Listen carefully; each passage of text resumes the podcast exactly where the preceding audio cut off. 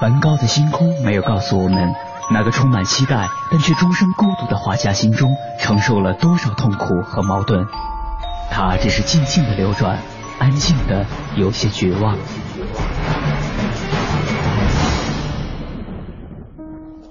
莫奈的睡莲没有告诉我们，那个喜爱平静的人在动荡的时代中，心里有着多少的叹息和遗憾。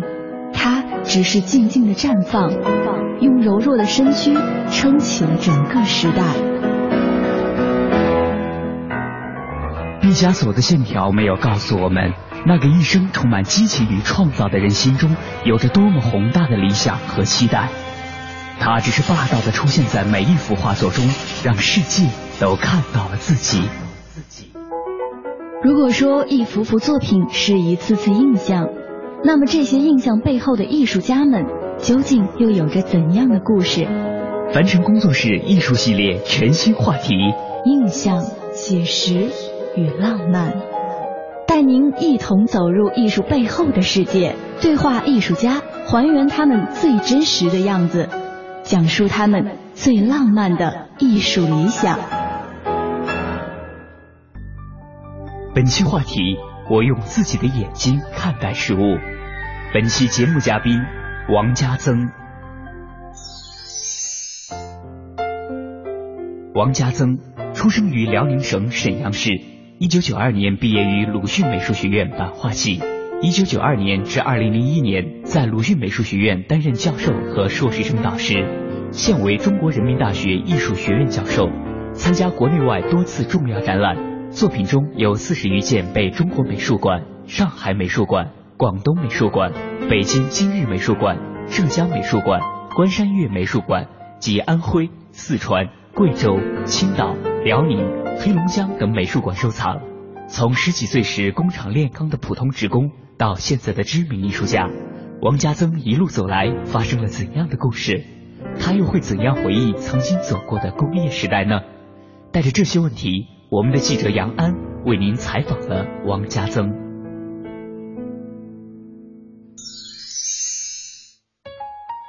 今天请到的是艺术家王家增，王老师您好。听众朋友们，晚上好。王老师，我们每一期的这个印象写实与浪漫啊，问大家的第一个问题都是你记忆当中的第一次画画，或者对画画最早的这个记忆的场景是什么？但是今天我想问您的第一个问题是家哪儿了？呃，我家是东北的沈阳人，呃，现在在中国人民大学，我是前年刚刚调到人民大学的，嗯，原来在鲁迅美术学院当老师。我为什么会问到这个问题呢？其实是每个人的画里边哈，我觉得总是要传达出一些东西，这个东西可能会给人很多的感觉，而不是语言的东西。比如说有的画它传达出一种气息，你能闻到一一种味儿；有的画你能感觉到一种，比如说质感，或者是金属的，或者是草的，或者是木的，或者是水的那种东西。您的画，我当时的第一感觉就是地方。当时脑子里蹦出的几个城市，就是类似于像沈阳、嗯，呃，包头、嗯鞍山、太原这样的地方啊。当然后来看资料，确实是沈阳人。呃，有点这种钢铁味儿哈。有点钢铁味儿，是不是小时候的这种成长经历、生活环境，对您以及后来的艺术发展影响非常非常的大呢？呃，是这样的，我呢从小就生活在铁西区。沈阳的这个铁西区是一个重工业区，小的时候就看到这这些，比如铸造车间呐，包括这些杂压车间，包括这种汽锤车间，经常到那车间里去玩儿。等到中学毕业的时候呢，又工作在这个沈阳铝材厂，嗯，也在铸造车间工作过，嗯，很小就在车间里玩啊。我们家的后院就是一个工厂，有的时候翻墙就进去，然后去喝点汽水啊，玩到里面去玩一玩。就是那种工厂环境里长大的孩子，呃，对，那父母都是在工厂工作，父母都是工人，都是工人，嗯，就是一线的工人，是一线的工人，那种环境可以说是一直就长在血液里了。这种环境实际上对我将来的创作影响特别大。尤其呢，就是在这个高中毕业接班之后，接班儿，对，接我母亲的班儿，接母亲的班儿了那时候嗯，，在一线车间干了好多年。嗯嗯，后来呢，觉得这个工厂呢，就是实在太艰苦了，就觉得有点一种想逃离的感觉。于是我就开始考学，考美术。嗯我觉得逃离的最好方式，因为我觉得就是考美术。嗯，因为其他的我觉得还不适合我。逃离最好的方式是美术，说明咱这条道上有点门儿吧，这么说吧，哈，嗯，那么这个门儿是什么时候？这个门缝儿什么时候开的？又回到我们每次节目问的第一个问题，嗯，就是最早画画。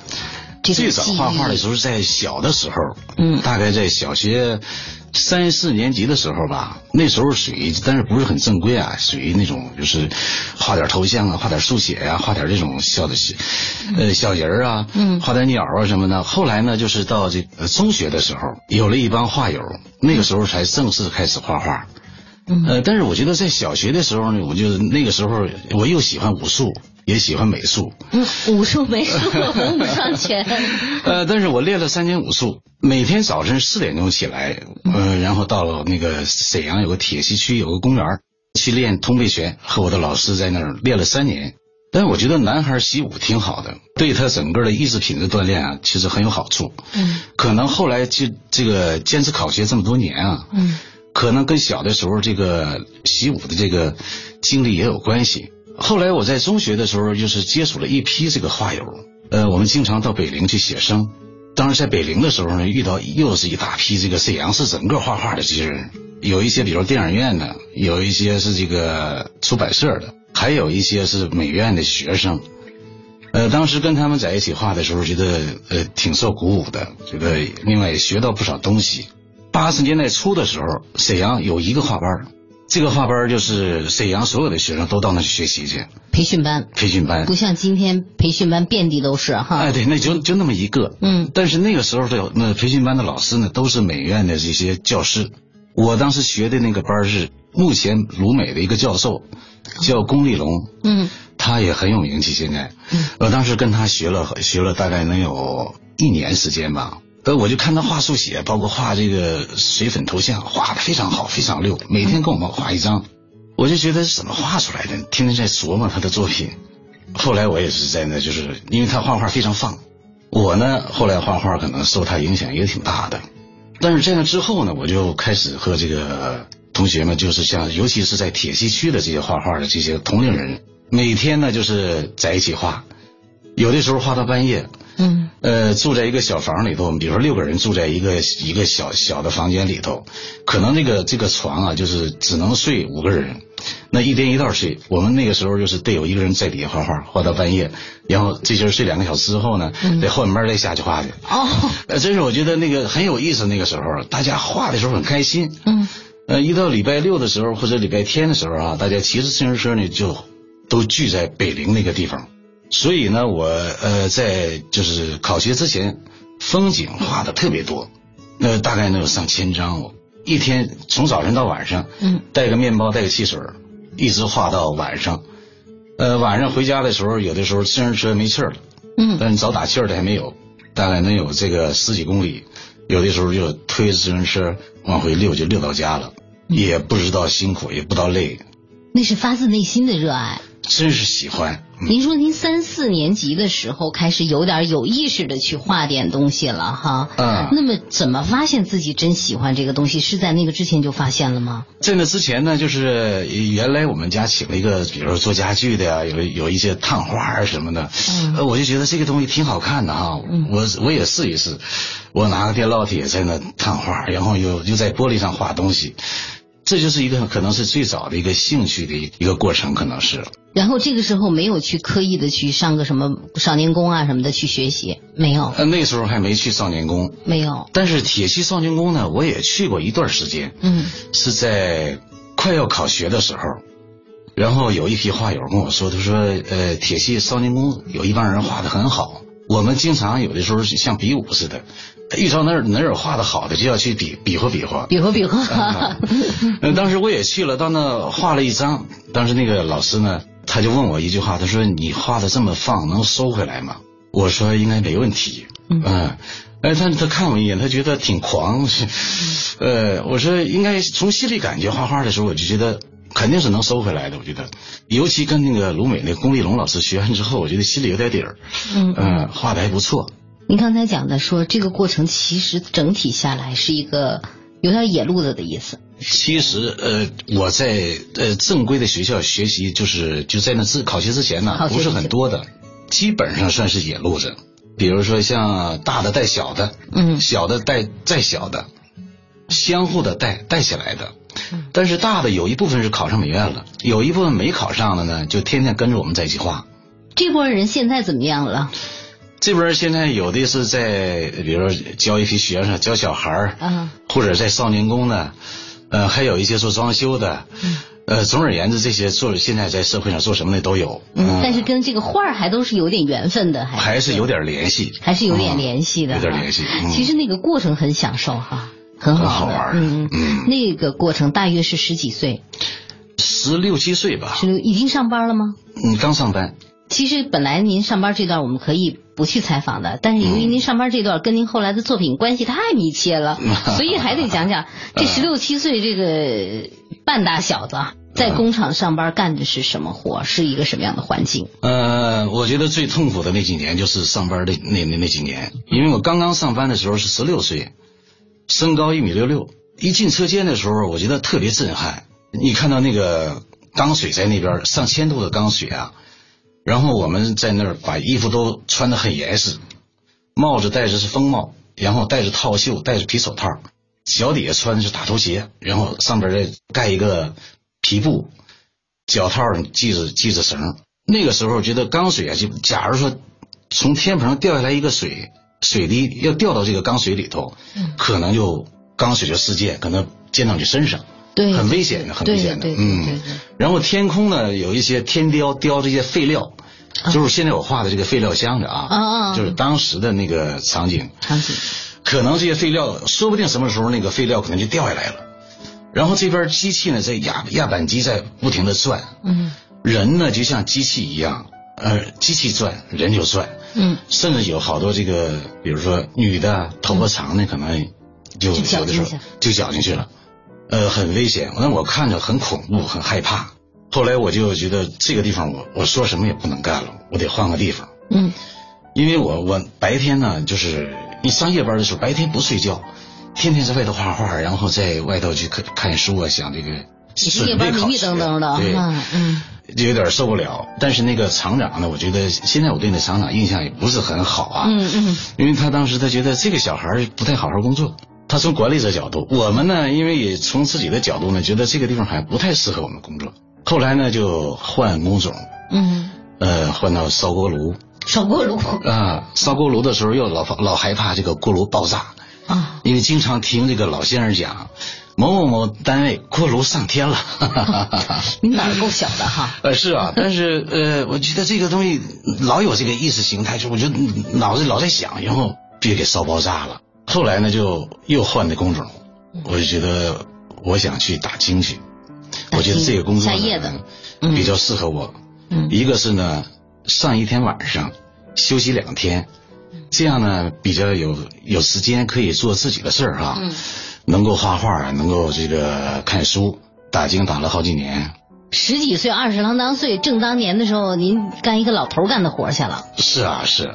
工厂里边看门房。嗯，看门房，对，挺残酷，我觉得哈，因为我觉得，因为在工厂的时候看门房也是也也不是很安全的。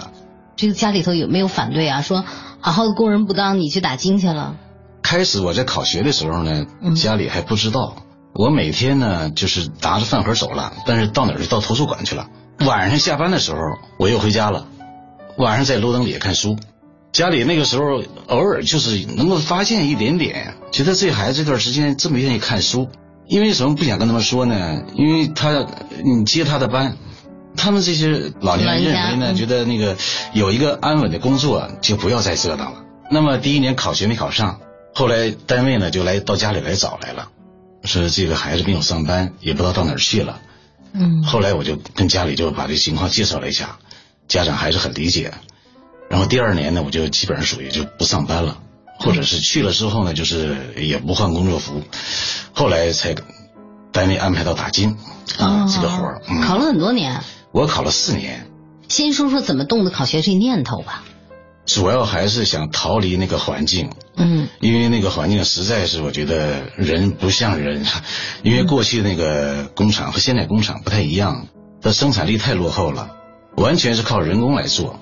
那么今天我就到那个鞍钢我也去过，到这个过去的厂我也去过，现在一看人很少了。大部分都是在机器来做，对呃，电脑厂房很操控，干净呃在看上去那个年代确实是很艰苦的，为什么没选别的，就选了画画了？是。那还是有热爱的。呃，另外什么呢？就是呃，在八三年的时候，我在大街上走的时候，忽然间碰到一个过去画画的一个同学，嗯然后我说你现在在哪儿呢？他说我现在在鲁迅美术学院当学生呢。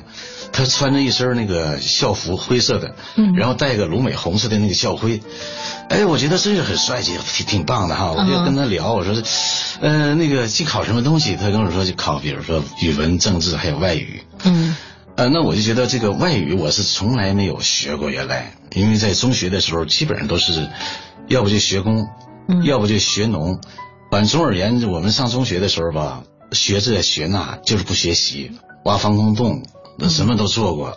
但是那个时候老师呢也不给我们上课，基本上都是劳动。呃，后来都是自己开始补。嗯我后来我就问他，我说什么地方补课的？他说沈阳四中，还有沈阳三十一。然后我就到那去找那个补课班，从头开始补。我我开始知道这个啊，外语需要这个一个一个字母来背呀、啊。二十个字母开始的开 开始的对。然后地理呢，从从最初的地图啊，包括气候啊，包括洋流啊，呃，从这个时候开始学。第一年的时候考的时候，我觉得稍微差点儿但是呢，第二年我在考的时候呢，又差一点但是我考的时候差一点我在涨，嗯，这个录取分数线也在涨。对你进步了。老是那么差两三分儿嗯让你感觉又能够着呢，又感觉还差一点儿。呃，每次考完之后呢，就是回到单位啊，有的时候呃轻松了嘛，就是回到单位，那个有些人就问，或者邻居都在问，嗯哎，他说你又没考上啊？他说这个又没考上，实际上对我心灵打击太大了。又 呃，这个对你说没考上，我觉得可能呃对你来说没有那么那么那么刺激哈。嗯但是觉得自己下决心一定得考上。等到八七年的时候，嗯在外面租个房，同学几个一起住，下了猛力了。嗯呃，每天晚上背书背到十一点半，然后早上起来四点半就起来。当时呢，三个同学在一起，我说我先睡一会儿，四点半你们喊我一下。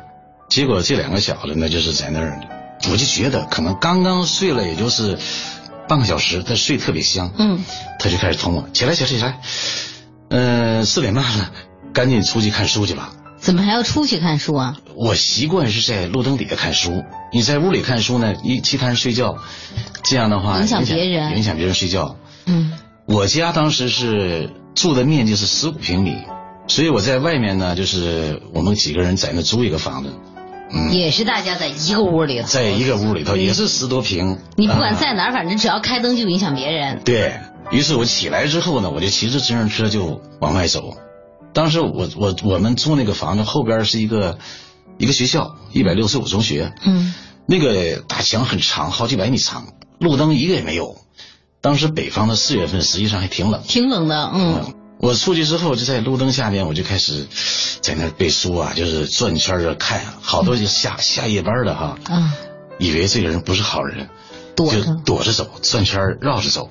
刚好来了一个老先生，他在晨练，也不知道他怎么起那么早。我现在都觉得这个人挺神奇的。嗯然后他就跑到我身边，他就说了一句话，他说：“小伙子，要持之以恒啊。”于是我就问他，我说：“我说大爷几点了？现在？”他一看看表，他说：“现在两点半。”然后我骑着自行车我就回去了。回去这俩人趴在被窝里在笑笑啊。那年考上了。那年考的文化课非常高，嗯，超出录取分数线六十多分。因为像我们从小画画画的都不错，因为专业课相对来说问题不是很大的，就是高和低的之间，就是比如说你你过那分数线应该没问题。文化课就确实是对我们来说，就从后后学的这些东西很吃力。考上了哈，嗯进入学校已经是二十多岁了吧？工作了好几年了，工作了八年，工作了八年，十六岁工作，十六岁工作，二十四岁上学，嗯是班上最大的吗？考上的年龄跟我这个年龄的很多，还有比我大的。考美术好像好多年都是考好些年哈。有的考六年的，考七年的。呃，我呢考四年。嗯。当然我们这个班级里头一共九个人，当时考生很多啊，大概能有一万多考生。一万多考生。对，考上的能有绘画系二十七个人。嗯。然后加上设计系呢，加一起也就六七十人。当时我们班呢，有一个比我大的。嗯。我排老二。呃，剩下比如说六六四年的、六五年的，还有六七年的、六八年的，最小的是六九的，相差最大是差六岁。嗯，上了学进入学校，有没有觉得一些反差呀，或者说一些不适应的状态？进入鲁美的时候，我觉得非常非常开心，非常开心，非常开心。嗯，这个鲁美这五年的生活呢，对我来说真是影响很大。嗯，因为我们刚入学的时候，赶上的鲁美这些老师都非常好，比如有刘刘德的。嗯，像全显光先生、刘苏的、陈志专先生，包括这个李福来啊，还有像李宝全、王兰呐，包括刘空喜啊。后来呢，就是在这大五的时候，从美国回来一个叫陈小文的。嗯，其实他对我来说影响很大。哪些方面？他回来呢，带来呃带来好多就是先进的这种制作技法。嗯，比如说铜版画，因为那版画是一定技术的艺术。呃，他回来，他告诉你版画又能这么做，又能那么做。而且带回了好多新的材料、新的工具，嗯，呃，还带回了好多新的这个，就是国外顶级的这个版画，嗯，我们看完原作之后，我觉得这个版画一下就视野打开了，心胸也开了。我没有接触这么多艺术家的时候，哈，嗯，觉得这个老百姓比较知道多的。水粉了，水彩了，油画了，哈。嗯。接触艺术家以后，发现很多艺术家对版画情有独钟，而且即使是后来可能更多的精力放在油画啊，放在其他的一些创作手段上，嗯。但是很多人都有版画的这个功底，呃，为什么会这样？版画它的独特性在哪儿？对，比如说为什么那么多版画的人将来画画什么，好像他都很容易就上手。版画呢，有一点我觉得特别好。在版画教学当中呢，一个是对构图的训练非常非常多，它不依赖于照片，就像这个我们写日记似的，版画呢可以用图示的方式来记录一些东西，所以版画系的学生呢，他在构图能力都非常强。还有一个就是对黑白灰的关系的理解，比如他灰到什么程度，黑和白之间它怎么是转转换的。我举个例子，比如说木刻，嗯，就两个颜色，嗯嗯，两个颜色它能刻出若干个灰来，那就是它靠点儿的疏密关系来把它黑白灰的关系给它明确了。还有一个版画，它可以比如说转换到设计，它有设计的因素，包括构成因素，嗯嗯，呃呃，包括这种绘画当中的各种对比关系，它都有。所以版画这个训练呢，对油画啊，对国画啊都有帮助。你看今天呃做的比较好的。嗯，周春芽是搞版画的，方力勋是搞版画的，刘伟是搞版画的，宋永红是搞版画的，嗯，等等等等，一大批这个版画出来的中国当代艺术当中那顶尖级的人物都是版画出来的。实际上，版画可以说是所有绘画的基础，嗯，但是它又是一个纯艺术。对于自己曾经的生活，王家增这样写道：“回忆就像一部蒙尘的老片子。”失真的声音，扭曲的影像，其间夹杂着断片时闪烁的光斑，一堆支离破碎的片段点滴串联起来，似乎又真的印证着什么。回忆不意味着真实，但能使人理解生活。我记得巨大的红褐色的烟囱吐出的灰黑的浓烟飘荡在我的头顶，记得下班铃响过后，大门口轰然涌出的喧闹的深蓝色的人群。在那匮乏的年代，我没有书，没有所谓的间接经验或理性认识，我全身心的投入对生活的实践活动，对生活的纯个人体验。也许正是在这种体验中，他更深的理解了什么是生活，以及自己对于艺术的那种来自内心的喜爱。经过了艰难的考试，他终于进入了梦寐以求的专业院校。接下来，他的生活中又会发生什么？他追求艺术的道路从此会一帆风顺吗？稍后回来听我们为您继续采访王家增。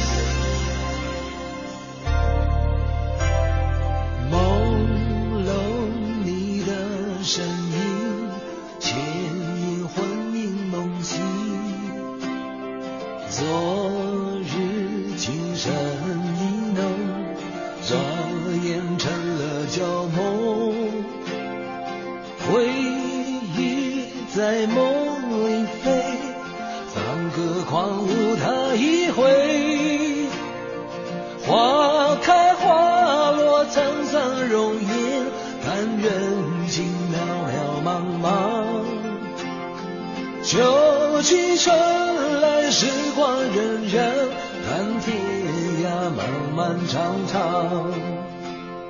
孤单我的眷恋，飘荡游戏人间。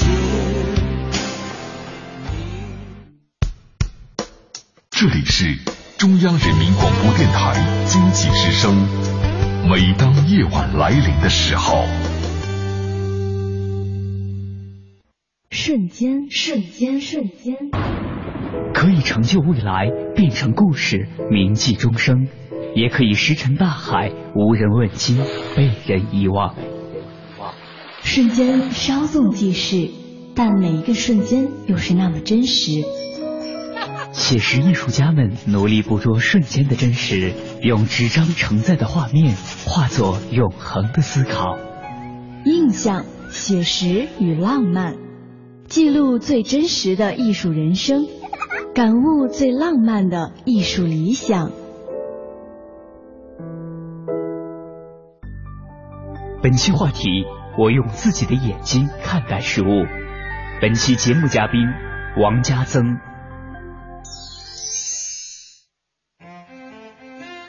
许多人说，看王家增的作品，就像看到了一面记忆的镜子，看着一个工业时代，却联想到我们所处的年代。没有什么像王家增描绘的工业世界一样更接近我们的真实状况。那么，我们该如何理解他的作品？他又是怎样一步步形成了今天这样的风格呢？带着这些问题，我们的记者杨安为您继续采访了王家增。从什么样的表现形式说到画什么？大学期间开始有有一个相对来说朦朦胧胧有自己画什么的这样一个方向了吗？比如说您现在画里的这些元素，在那个时候出现了吗？因为我一直是比较喜欢那个苦味儿的东西啊。为什么？小的时候呢，就因为呃经历那个那个整个那个铁西区啊，就感觉灰蒙蒙的，也是很苦的感觉。嗯。然后在工厂这几年也是比较苦的，我觉得工厂的工人实际上就真是那个很压抑的啊。嗯。呃，上大学期间我看的东西呢，比如像蒙克啊，嗯，呃，像那个苏丁啊，呃，克洛惠兹啊，包括贝克曼呐、呃等等这些这些艺术家对我的影响都很大。嗯。然后后来到这个康定斯基啊，包括柯利啊，对我影响那就真是对色彩上影响非常非常大。我们上色彩学上色彩的构成的时候啊，呃，就是实际上就是照着康定斯基啊，包括柯利他们在学。嗯实际上德国包豪斯那个整个那个教学体系，嗯当时王兰他们教我。还有一个就是呃，音乐也是我们喜欢听那个摇滚乐。大学的时候那个画风还没有一个一个开始萌芽的状态，大学期间呢，我呃我一直喜欢这工业题材。就开始喜欢了。是，嗯。你看我考察了这么多地方，比如说西藏，呃陕北，包括这个云南，嗯。呃后来呢，等到大四的时候又考察到，比如说像根河、伊图里河、内蒙、嗯。漠河、呼玛，整个黑龙江那边走了一圈但是也画了好多速写，画了好多东西，嗯但是觉就是觉得他不是我想要表现的，嗯。我想要表现的可能就是跟我自己的经历有关系，因为我因为我我整个的成长过程啊，就是跟我的作品有直接的关系，嗯，所以一画工业题材就特别顺手。在大三的时候呢，好多人都出去去写生玩去了哈，嗯。那我就在教室里面我刻了一张木刻，嗯。然后就参加这个世界大学生展览的时候呢，就获了个优秀奖。这个作品就是叫车间系列，车间系列，对嗯，那时候就开始了。那时候就开始了，嗯。但是等到毕业创作的时候，我做了能有大概十五张吧，嗯在展厅展的时候效果非常好。后来这个毕业展览的时候，在九三年我参加这个上海有一个中国铜版画大展，嗯呃，其中有一张呢就被上海美术馆收藏了，当时给了五百块钱，我觉得心里很开心啊，这个给了五百块钱啊，美术馆收藏还给钱，就是还给钱呢，真是挺挺不可想象的，那是第一次，这个收藏的这个也是这个这类型的画。也是这个工业题材的。您从来没有画过那种很炫的颜色，很呃看上去很美的那种东西。头几年在沈阳的时候，有个老板就是搞地产的，嗯他说那个王老师啊，你能能不能给我画一个大美人儿？嗯然后我给你钱，我就告诉他了，我说这个东西我不是画不了，我不想画，因为我不想在我的画册当中出现一个其他的那个跟你的气场不一样的。气场不一样的东西。嗯，嗯，想问一下，您刚才讲到这个工厂生活的时候，好像那种悲的、苦的、不好的这种感觉挺多的。嗯为什么可是恰恰要还要大半辈子去在画面上还要去去去一次又一次、一次又一次的去感受这种感觉？其实一个艺术家应该有一个社会责任感，他可能比如说解决不了社会问题，但是他一定要关注社会。因为这个，在这个整个美术史上啊，好多人都是好多艺术家都是关注底层的，我也是其中的一个。而且您自己是底层上来的。我是从底层上来的，但我我要从我出来之后，要反思整个过去工业社会当中存在的问题。刚才说开了个玩笑，说您胆儿挺小的哈。嗯，这个见着上边来了什么，那什么也怕砸下来，见了钢水怕溅出来的、嗯哈。其实这种胆儿小人人都有，比如说对于生存的这种很多的不安，嗯甚至可能到我们看到雾霾的天气的时候，会对我们生命的这种不安感哈，嗯对生存的对人类的不安感。其实可能貌似一个胆儿小的东西，是不是也会这种不安？后来也传达到您的画里。对，因为后来呢，就是在零四年的时候，我就画了一批都是关于盒子的这个题材。嗯呃，那个时候就是关注的是人性的东西，比如人和机器的关系，人有序的无意识状态，每天都在重复一个动作，就人变成机器了，可能啊。呃，后来我画了一批关于雾霾的，其实我觉得这个呃北京的雾霾其实很严重的哈。嗯嗯那么在东北，我很小的时候就产生有一些雾霾的东西，但我们不知道叫什么东西哈。呃，是陆家辉提出来，比如说 PM 两点五，嗯我们才知道啊，这个东西是是对人身体有害的。过去也知道有害，但是没想到这么严重哈。但是像我们艺术家呢，一定要呼吁，在作品当中我们要表现的这个都这个题材是跟社会有关系的，有关系的是有一个社会责任感。当然了，我觉得这个是关注这个社会现象，嗯但是最终落实到画面上还得好看。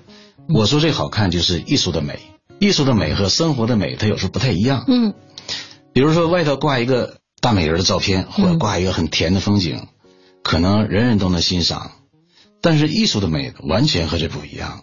比如说苏丁画的人画的美女画的像像那个丑八怪似的，很丑的，但是他艺术的感受、艺术的美在里头。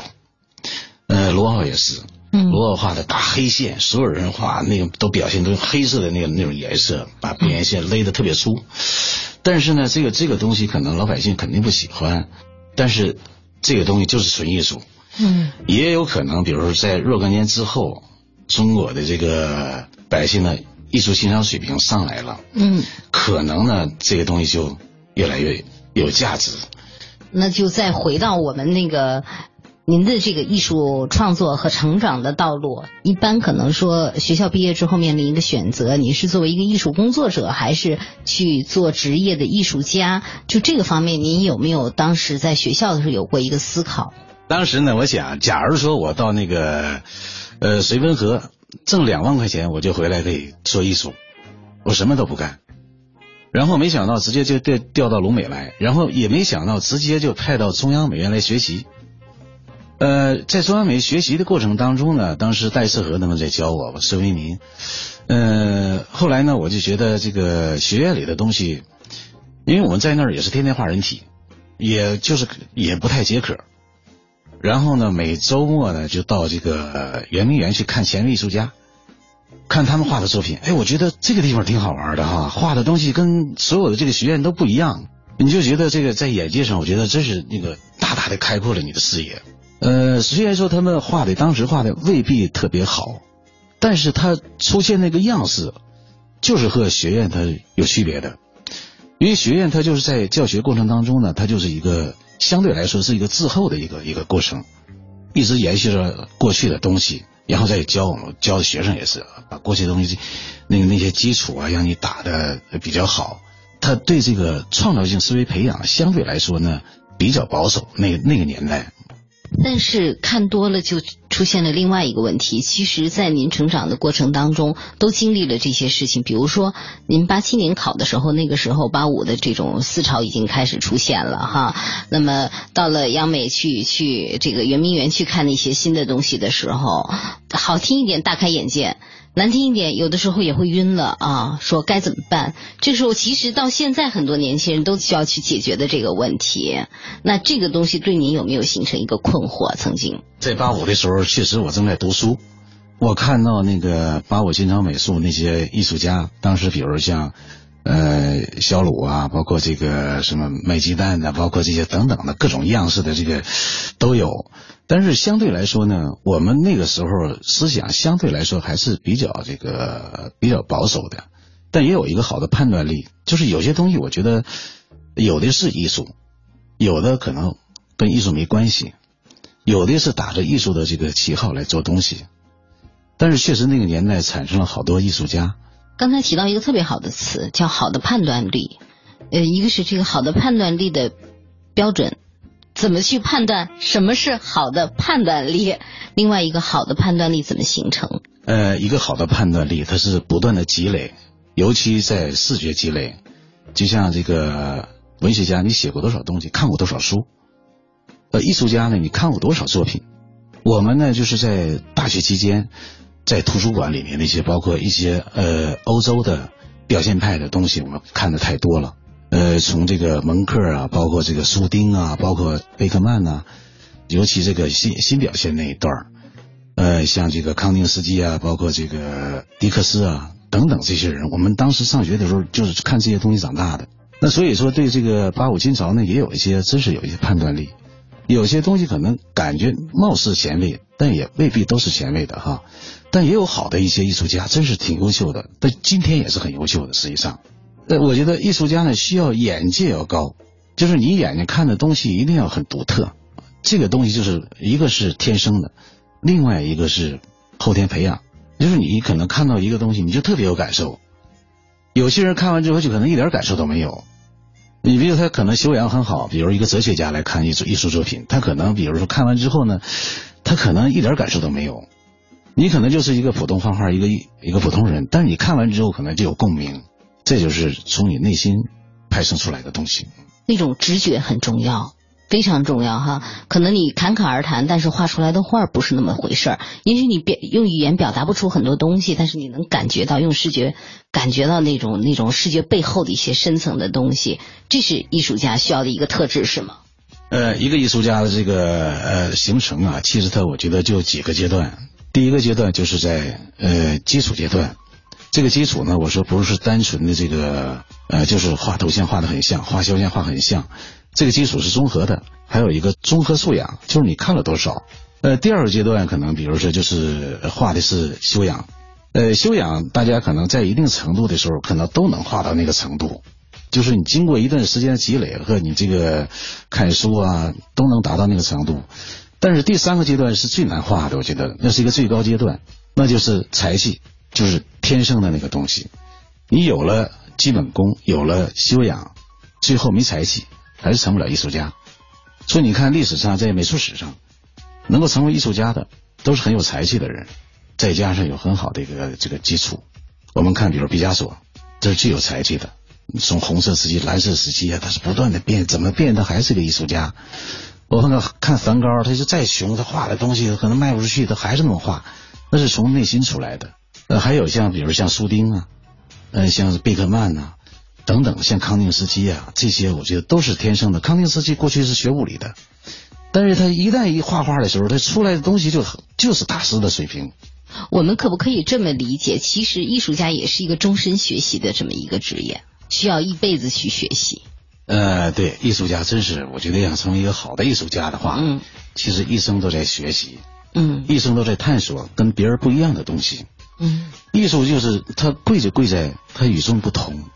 如果大家都这么画，它就不叫艺术了。嗯，要都能画出来，它也不叫艺术了。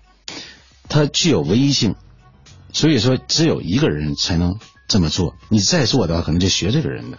所以我们今天在教学的过程当中呢，也在引导学生往这个独特性来走。嗯。在明天的节目中，我们将为您继续采访王家增。本节目由凡尘工作室策划制作，总策划王小晨，执行策划张云远，制作人马素双。